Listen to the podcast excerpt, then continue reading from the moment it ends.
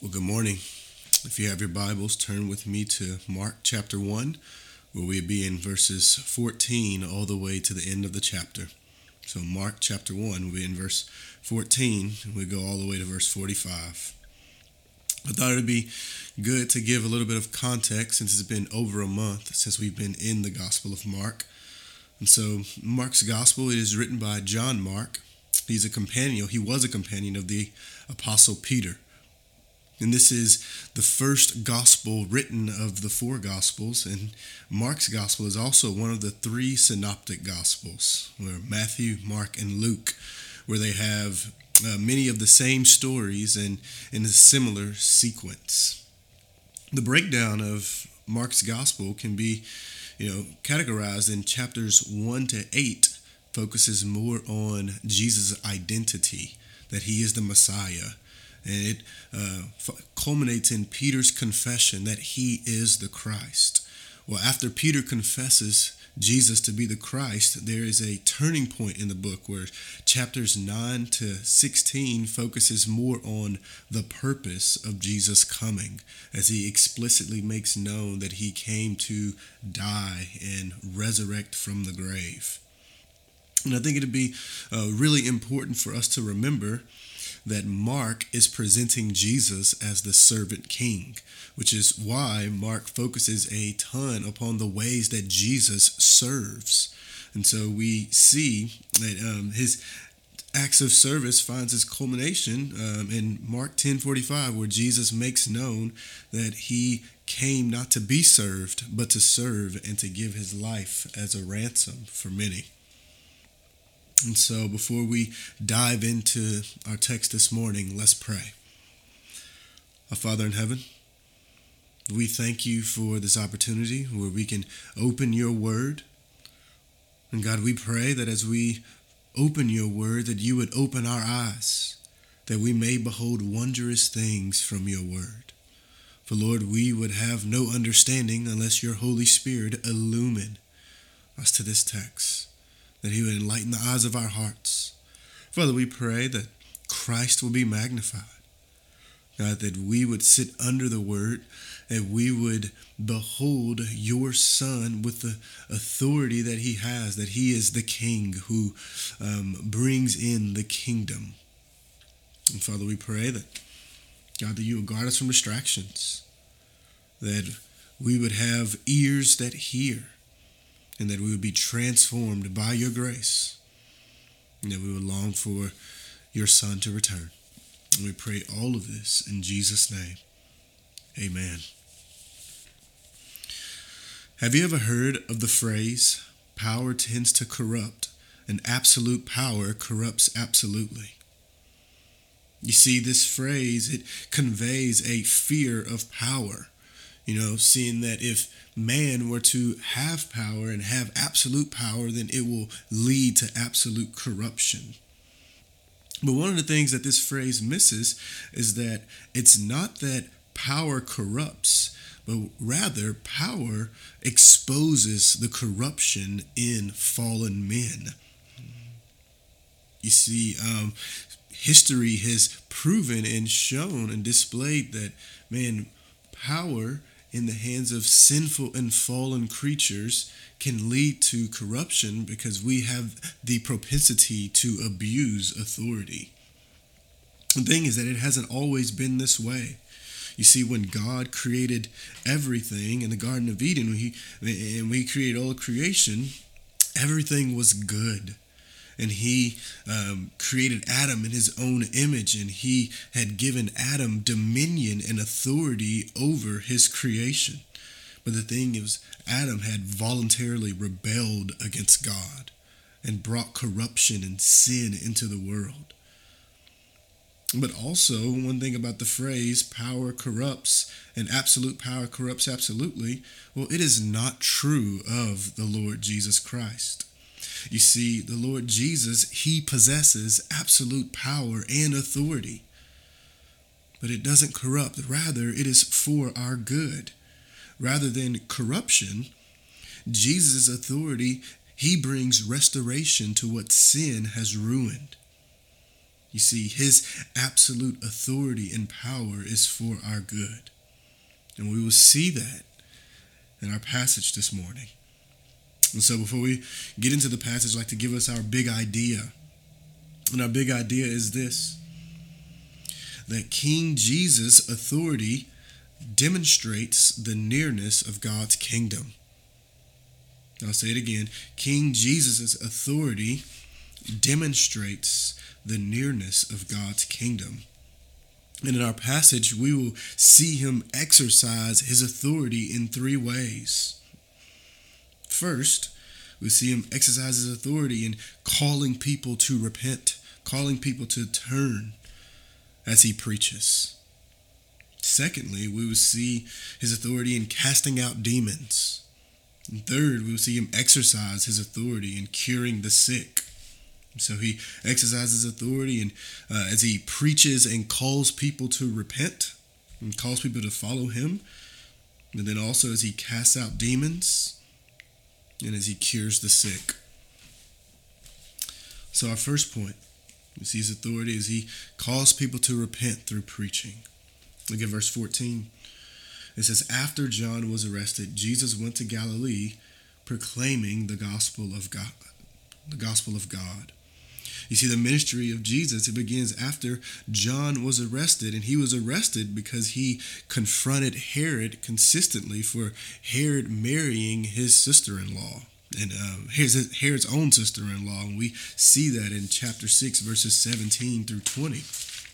And as Jesus' ministry begins, it says that he went to Galilee proclaiming the gospel of God, saying, The time is fulfilled, the kingdom of God, and the kingdom of God has come near. Repent and believe the good news. You see, Jesus' public ministry begins with him preaching. Jesus was always preaching.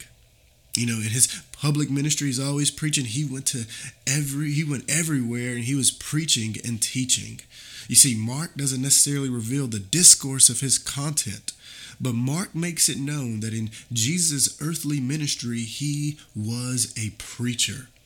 You see, like John the Baptist, John the Baptist preached, but but Jesus' preaching is different from John the Baptist because he is greater than John the Baptist. You see, he preaches with authority because he is the Son. In verse 14 and 15, it summarizes the message that Jesus preached. He preached the gospel of God. It was a it was it's a message of salvation. You see, it is a message of mercy. It is a message saying that God is initiating salvation through his son, where God is bringing redemption and deliverance. You see, this good news, it was promised in the Old Testament where he says, Now the time is fulfilled. The time has come to fulfill the promise of redemption. And it will be brought about through the Lord Jesus Christ. And he says, The kingdom of God has come near. Yo, what is the kingdom and how does the kingdom come near? You see, the kingdom of God, it is the saving rule and reign of God. It is an, this eschatological or end times kingdom breaking into this age. And this, this kingdom of God, it tracks all the way back to the Old Testament. You see, God is king. He's king over all, and he reigns. And in Genesis 1 and 2, when he created uh, the world and he placed Adam in the Garden of Eden, Eden was a temple garden. It was a place where his rule and reign was unchallenged. Well, Adam rebelled and um, sinned against God, and death came through sin, and chaos came into the world. Well, as when sin came into the world, God promised to send a deliverer, a redeemer who would reverse the curse.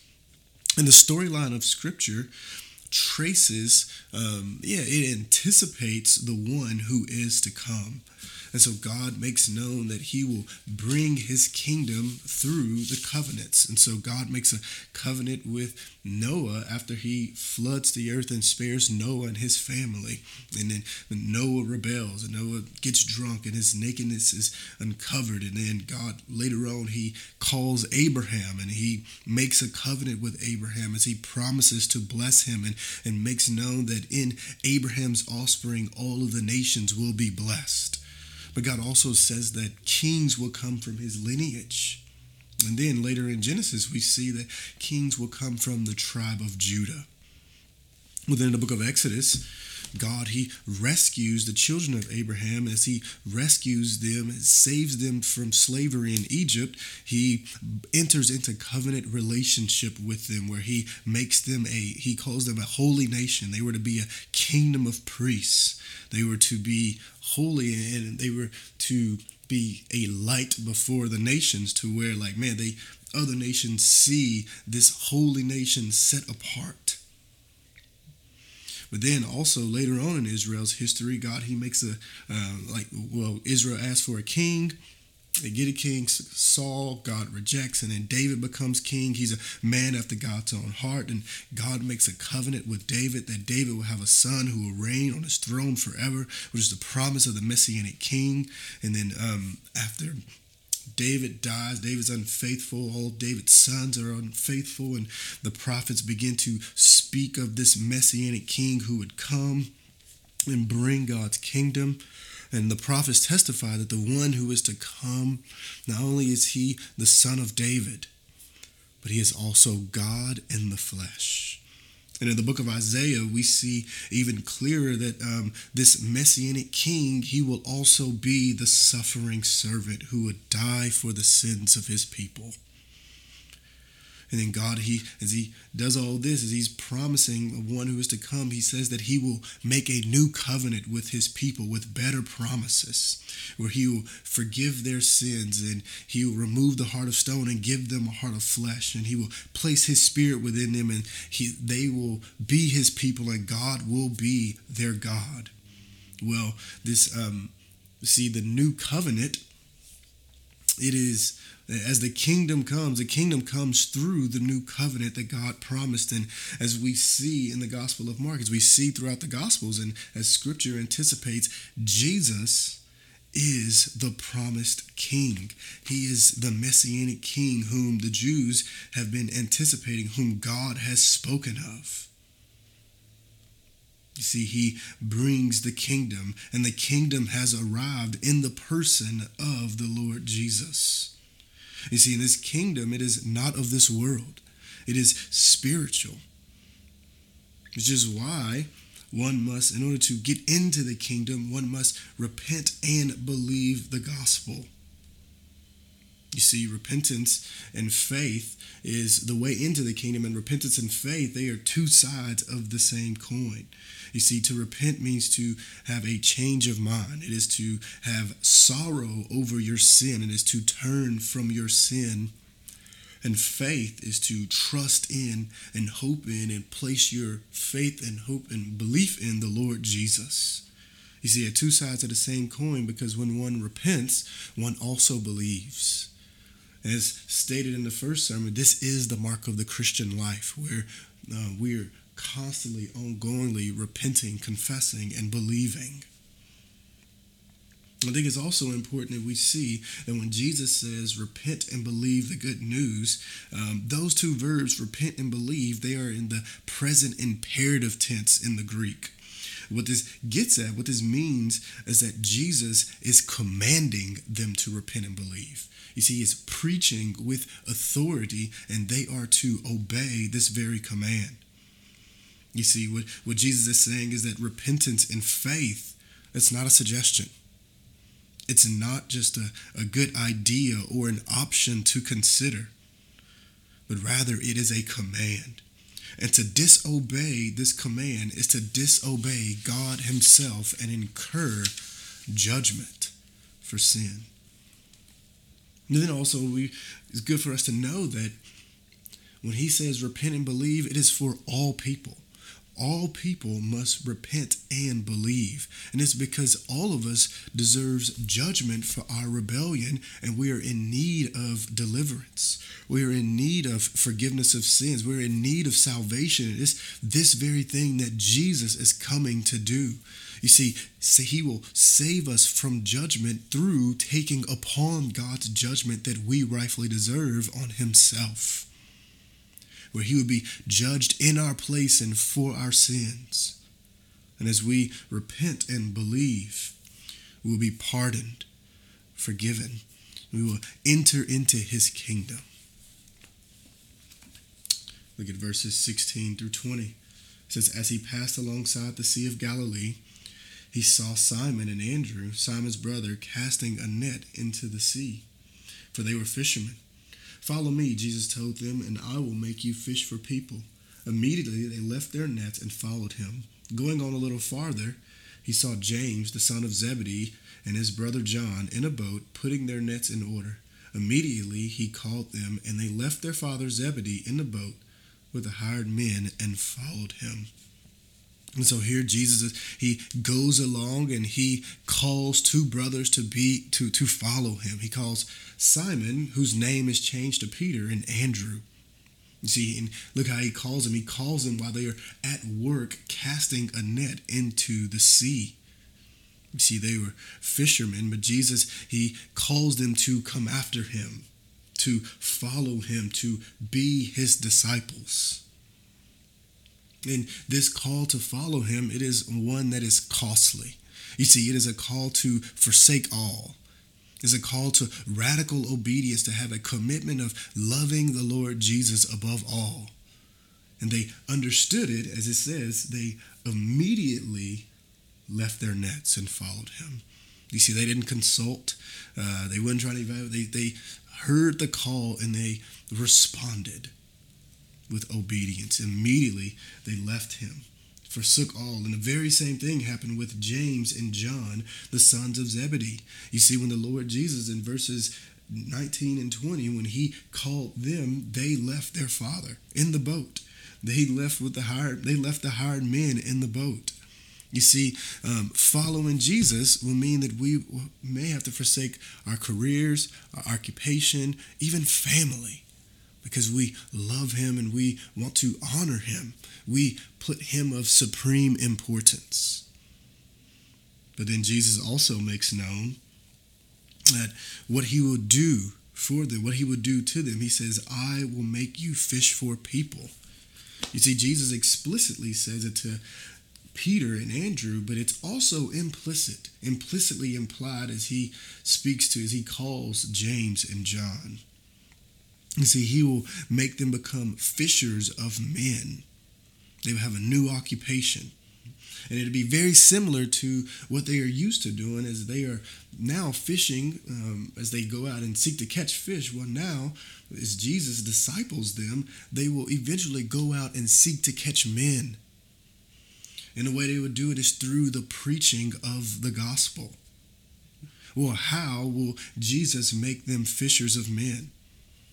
Well, they will see him fish for men.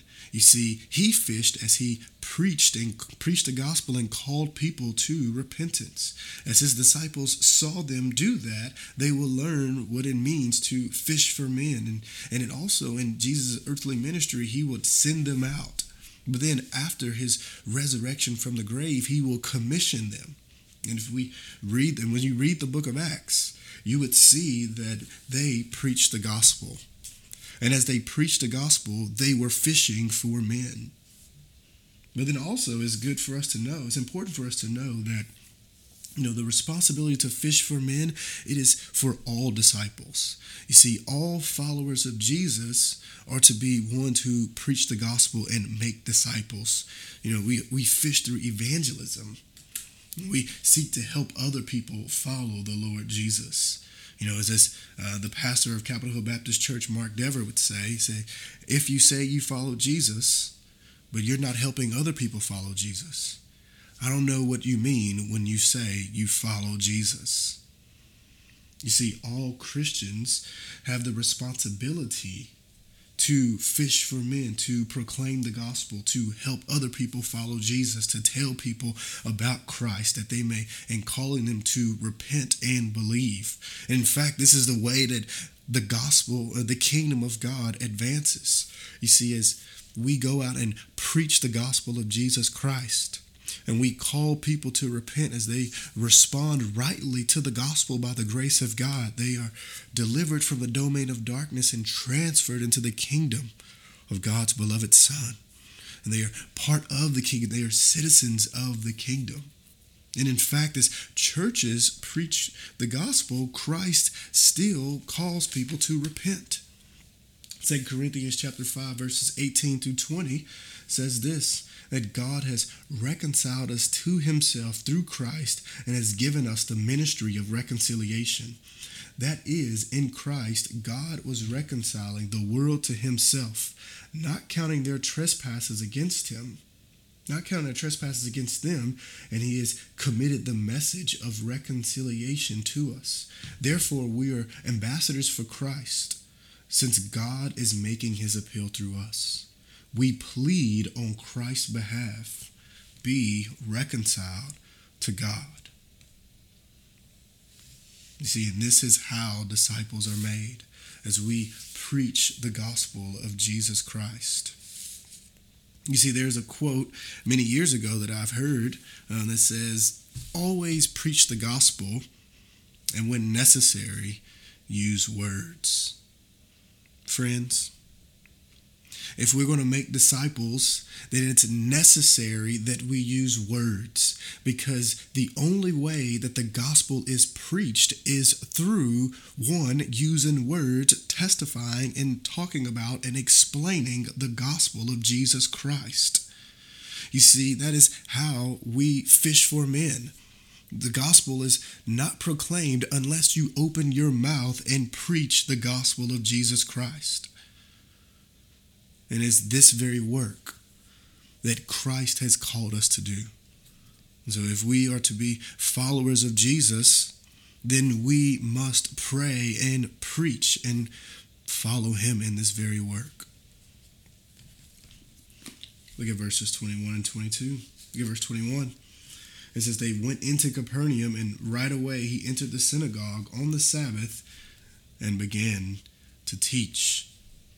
And so Jesus and his disciples, they they go into Capernaum, they go into the synagogue, which is an assembly of people, and they assemble to hear the law taught.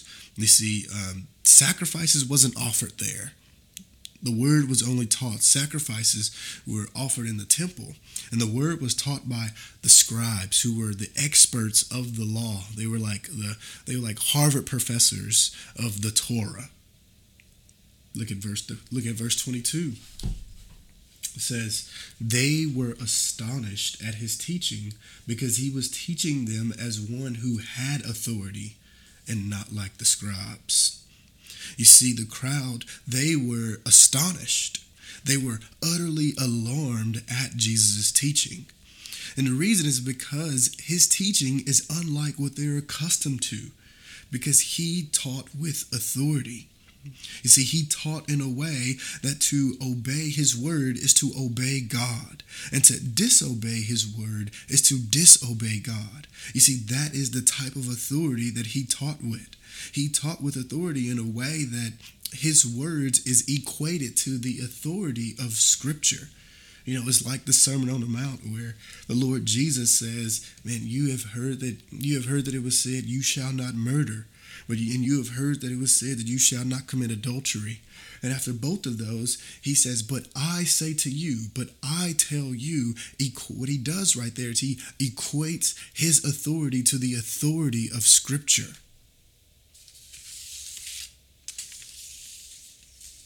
And so he teaches with authority because he possesses authority. And he possesses authority because he is the king, he is the son. You see, his teaching bears weight on them. It is to summon a response of repentance and faith and obedience. This authority that he has is because he's a son and has been given to him from God. because he is the Son, because of who he is. And so we see the Lord Jesus, he exercises his authority in preaching and calling people to respond, to repent. And now we'll see him exercise his authority in casting out demons. Look at verses 23 and 24. It says, Just then a man with an unclean spirit was in their synagogue. He cried out, What do you have to do with us, Jesus of Nazareth? Have you come to destroy us? I know who you are, the Holy One of God. And so, Jesus, as he is teaching, he is confronted by a man who is possessed um, by a demon. And demons, they are fallen angels, Satan's minions. And one thing to be clear is that this happens very often in the Gospel of Mark, where Jesus is constantly, not constantly confronted by demons. And what this is, is this is a picture of you know the kingdom of god going up against the dominion of satan. You see what we have here is jesus who is anointed by the holy spirit. Anointed with the holy spirit is up against and confronted by a man who is possessed by a demon. In verse 24 we see a few things about demons. We see that demons are intelligible.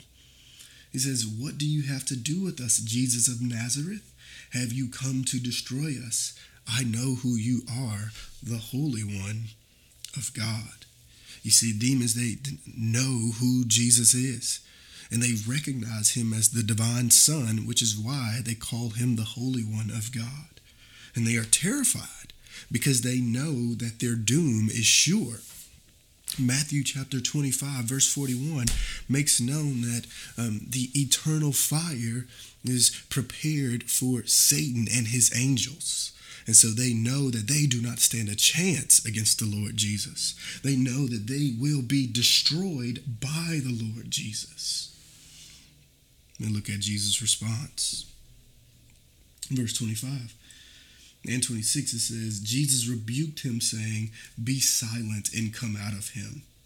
And the unclean spirit threw him into convulsions, shouted with a loud voice and came out of him. You see, Jesus, he rebuked the demon and cast out the demon by speaking directly to him. You see, Jesus demonstrated his authority in teaching. Well, now he demonstrates his authority over demons. You see, he has authority over the spiritual realm. And he, as he commands demons, they submit to him. You see, it shows that Jesus, he is greater than the demons. He is greater than Satan. You see, they, Satan and his minions are Jesus' enemy, but they're not equal. You see, it's like um, it's like Mike Tyson in his prime versus an amateur boxer. You see, an amateur boxer would defeat us, just like Satan is stronger than us. But that amateur boxer is no match for Mike Tyson when he was in his prime. You see, Tyson would win by a technical knockout with only one punch. Well, what we see here is that the Lord Jesus is infinitely greater than Satan and his minions because he doesn't necessarily he doesn't tussle with Satan. Rather, he TKOs him, but not by swinging, but by speaking. And this happens so often in the gospel where Jesus repeatedly casts out demons. And what this is, is displaying Jesus' authority. And we also see here a glimpse that, that Jesus will destroy the works of the devil. You see, he does it in verse 34 and all in verse 44, verse 40, where he is constantly casting out demons. You see, Jesus, he tells the demon to be silent, showing that he has authority. He can make the demon mute. And the demon doesn't say a word. But then in verse 25, I thought it was very interesting. Jesus tells him to be silent. You know, he commanded the demon to not make known his identity. And he does the very same thing in verse 34, where he would not permit the demon to speak, wouldn't permit demons to speak because they know who he is. And not only that, in chapter 1, verse 44, after Jesus heals a man of leprosy, he commands him not to tell anyone. And even in chapter 8, verse 30, the Lord Jesus, he commands Peter. After Peter confesses him to be the Christ, Jesus commands him to not tell anyone. Why is it that Jesus wants his identity to be concealed? He is the king, isn't he? So why doesn't he want it to be known? Well, a few things, few answers. One, as it relates to demons, he will not have his enemies announce his person and work. You see, it's not done in faith, and they oppose him and the kingdom.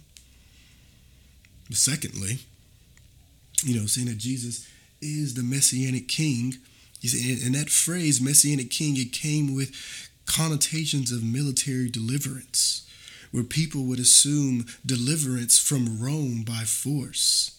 And it was this type of messianic king whom the Jews anticipated.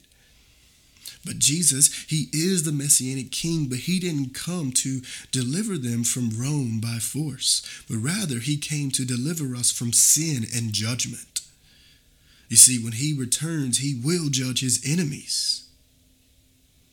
And this is why he demanded silence for in relation to, in relation to his identity for a little while. But rather, after he rose from the grave, he commanded his disciples to not be silent, but to tell everyone who he is to be his witnesses. Look at verses 27 and 28. It says, They were all amazed, and so they began to ask each other, What is this? A new teaching with authority? He commands even the unclean spirits, and they obey him. At once, the news about him spread throughout the entire vicinity of Galilee. You see, the response of the people, they were astonished. They were amazed because they haven't seen anything like this before. He said they were amazed by the authority, Jesus' authority, as he taught with authority, and then as he displays, demonstrates his authority over demons as the demons submit to him. They are utterly astounded and confounded because it's just blowing their minds. They've never seen anything like this before. And nothing like that has ever happened again. Where the Lord Jesus, He teaches with authority, He commands the spirit, this demons, and they obey Him. And the proper response is submission, is obedience because his authoritative teaching, his authority over demons, it testifies to his identity that he is the king, that he is the Son of God. You see, he does what only God can do. And look how they respond. It says, At once the news about him spread throughout the entire vicinity of Galilee. You see, they go and they tell everybody everybody around, everybody in Galilee about what just happened in the synagogue. Tell everybody about what just happened as Jesus teaches with authority and casts out demons. And so we've seen his authority, and we've seen him exercise his authority in casting out demons. But now we will see his authority in curing the sick. Look at verses 29 and 30. As soon as they left the synagogue, they went into Simon and Andrew's house with James and John. Simon's mother in law was lying in bed with a fever. You know, so they leave the synagogue and they go to Peter and Andrew's crib, and Peter's mother in law has a fever. And what do they do? Well, what would you do if you saw Jesus cast out a demon by speaking? You'd probably think that if he has the authority, if he has authority over demons, then he may have authority to cure people from illness. And look what they do. They told him about her at once. So he went to her, took her by the hand, and raised her up. The fever left her, and she began to teach. You see, Jesus, he goes and heals her by grabbing her by the hand and touching her, and the fever is just gone. By raising her, and the fever is gone. You see, this proves that he has authority to cure the sick. And look at verses 32 to 34. When evening came, after the sun had set, they brought to him all those who were sick and demon possessed. The whole town was assembled at, at the door, and he healed many who were sick with various diseases, and drove out many demons, and he would not permit the demons to speak, because they knew him. You see, when evening came, which signified that this is the end of the Sabbath, the whole hood came to Jesus. The whole everybody. They came, they brought the sick, they brought demons who were possessed, and, and Jesus healed them all. He says that they had various diseases well, Jesus has the authority to heal people of all diseases. He has the authority to heal all because of who he is. See, he is the divine son, he, uh, the divine physician. He didn't go to medical school, but it's not a problem for him at all. You see, no disease was too difficult for him that he couldn't cure, but rather he would cure all. And as he does this, he is bringing restoration to what sin has ruined. You see, sin and disease are effects of the fall. And Jesus has the authority to restore one's health, He has the authority to cure. And, friends, what a word we need to hear amidst this pandemic that we can go to the Lord Jesus as He has authority to cure. You see, our, he has authority to cure, and our greatest need isn't a cure from sickness or some disease, but rather our greatest need is to be cured from the disease of sin. And Jesus is the medicine, but he also has the authority to cure physically. Now, just because he has the authority to, to cure physically doesn't necessarily mean that he promises in this life that he will cure everyone physically. You see, he can, and sometimes he does, but sometimes he doesn't. And if you are struggling with sickness, I understand how this passage could be difficult for you because you have been praying for healing and Jesus hasn't yet healed you. Let me encourage you. Friends, I would encourage you to continue to pray in faith and trust Him, knowing that He very well may heal you.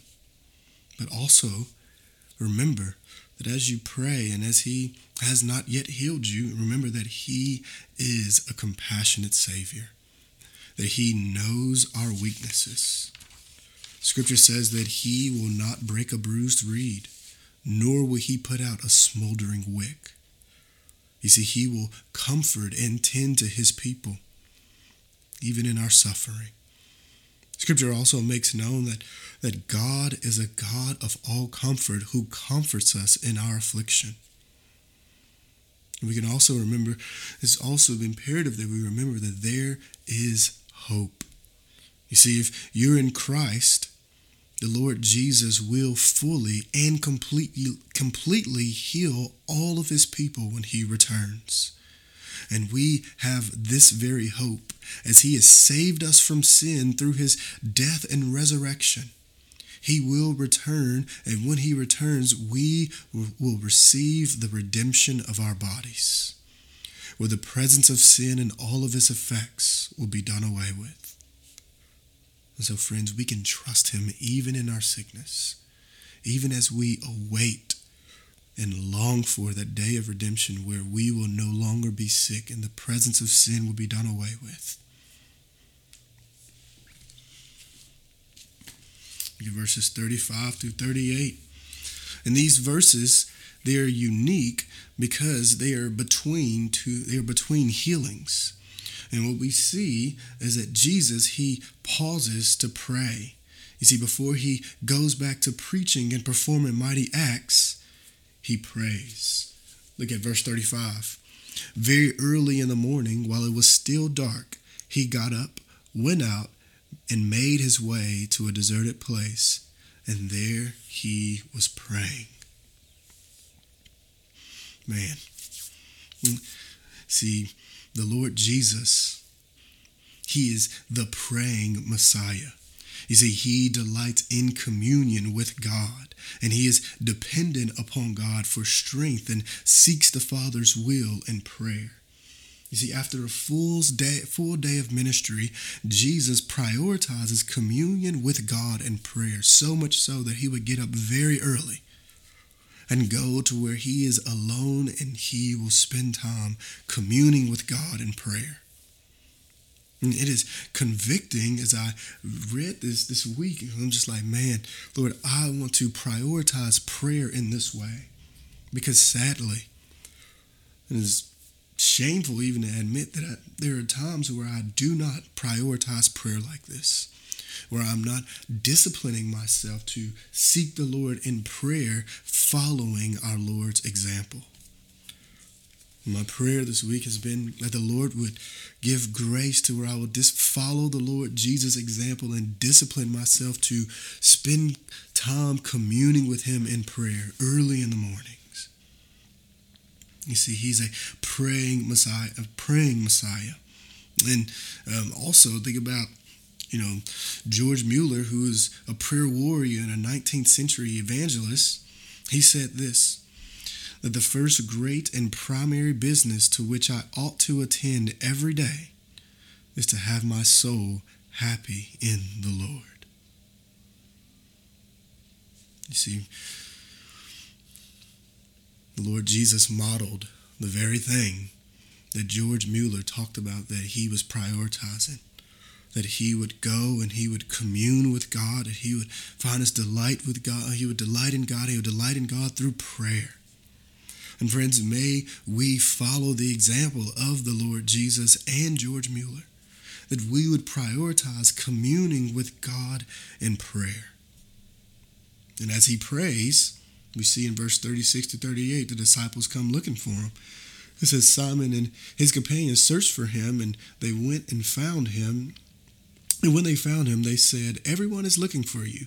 And he said to them, Let's go on to the neighboring villages so that I may preach there too. This is why I have come.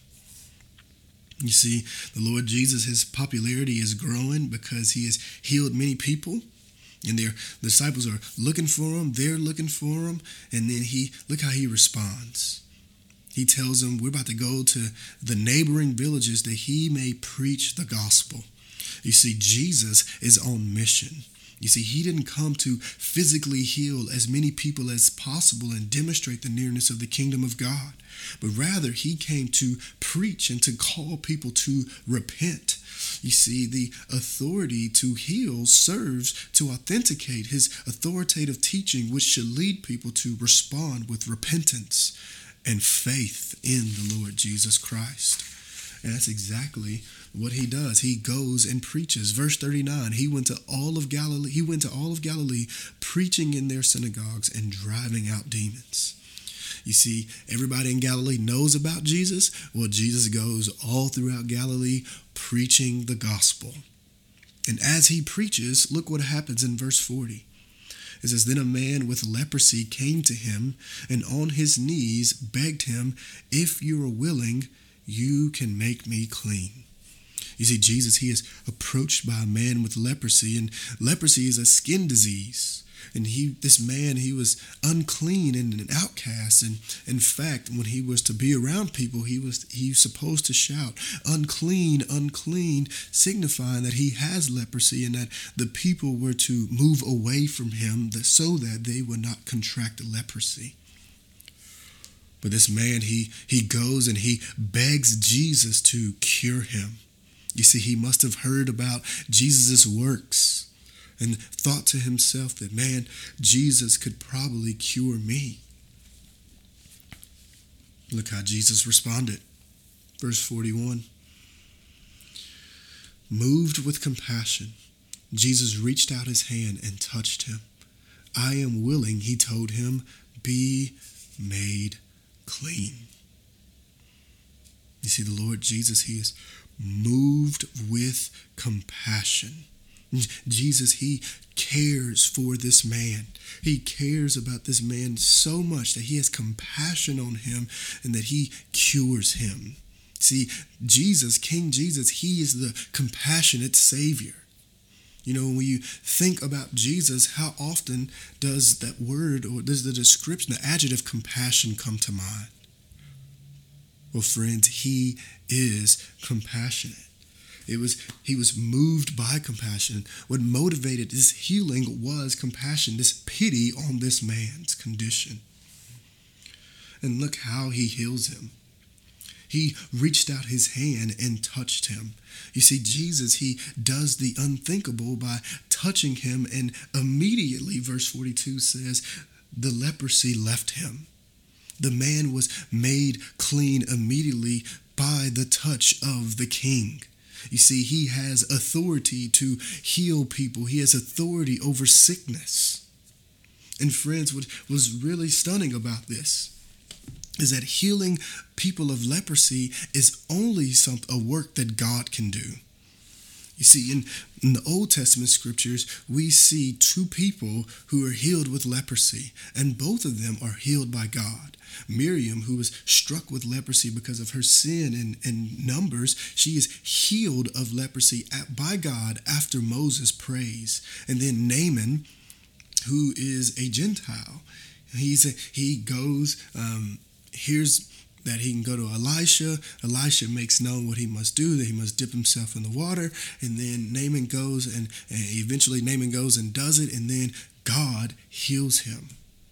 But in this passage, what we see is that Jesus healed the leopard, which this is intended to bear witness to who Jesus is, that he possesses the authority over sickness that he is the Son of God, that he is God in the flesh.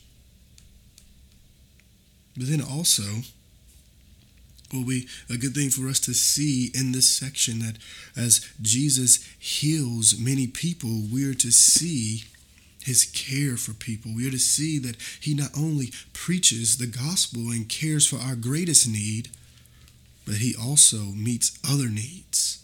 You see, he preaches, cares for the soul, and calls people to repent, but he also cares for the body as he heals people of various diseases and heals the leper.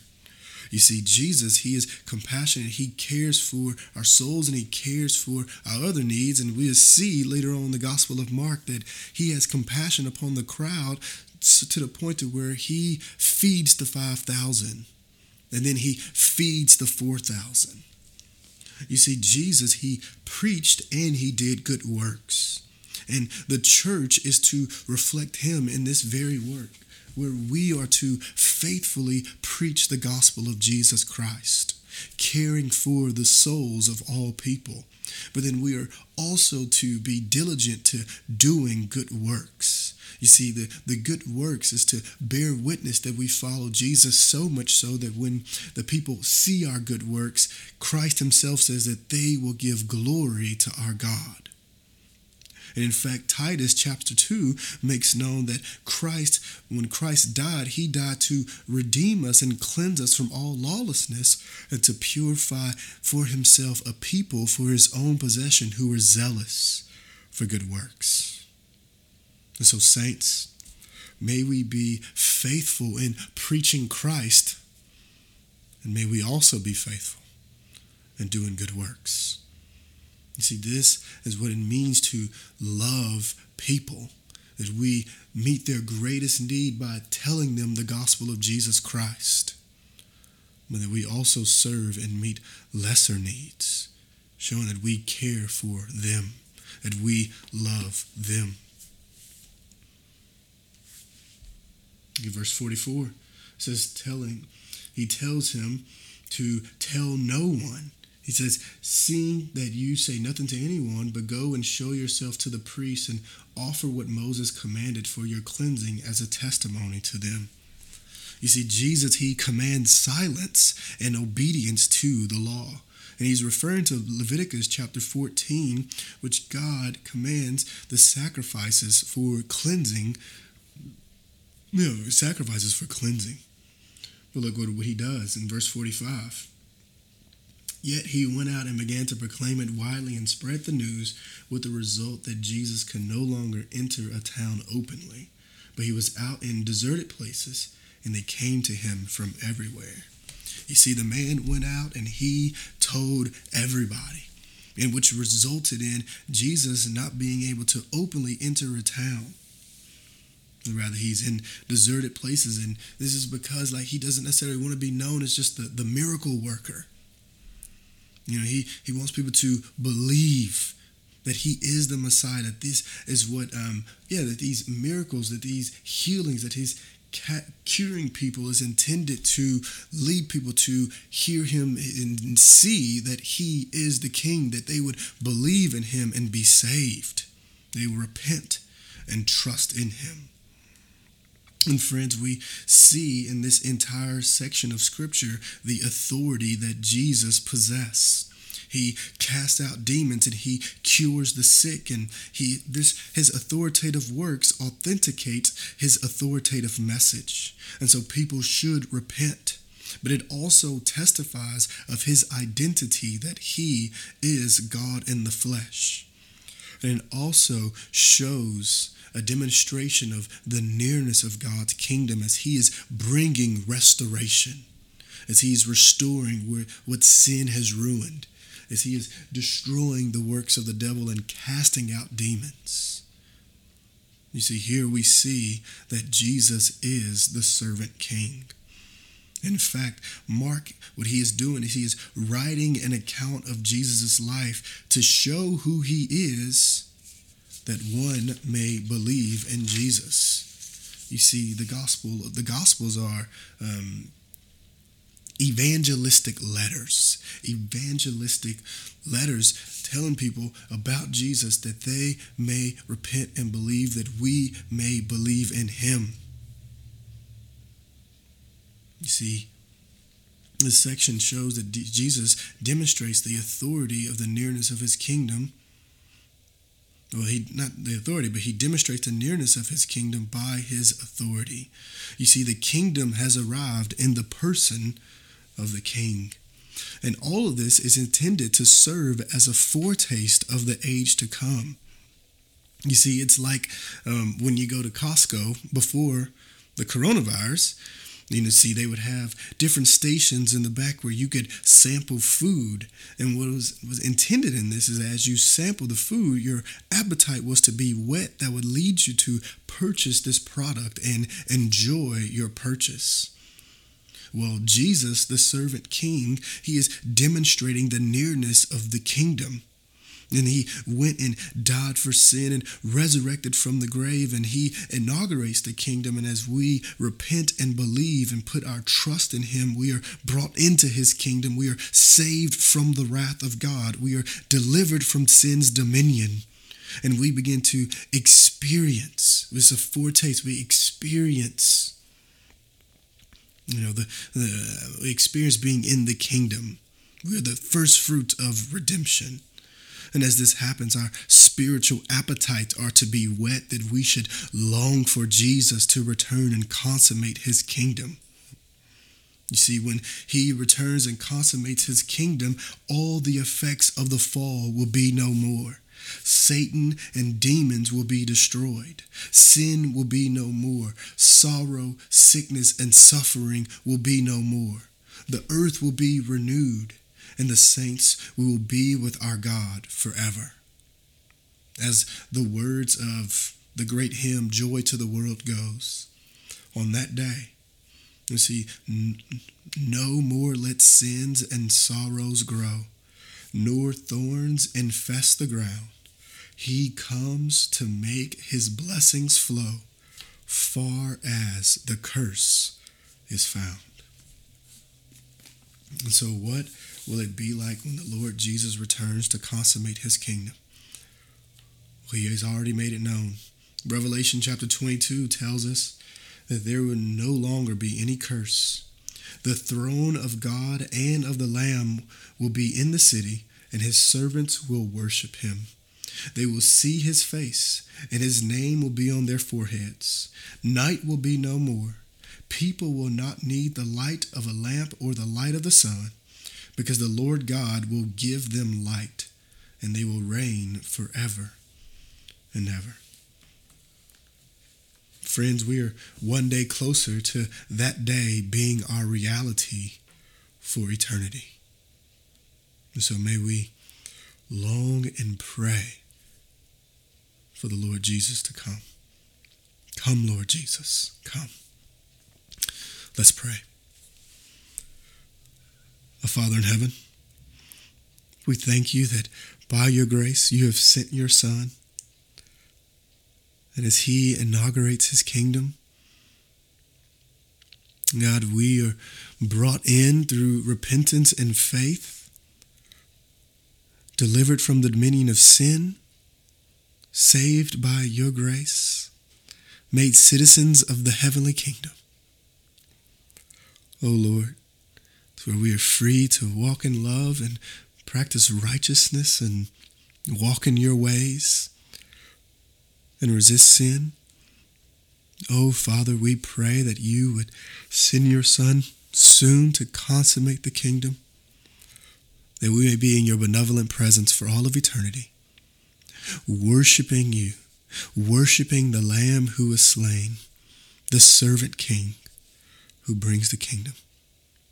Oh God, we pray that he would come soon. We pray all this in Jesus' name. Amen.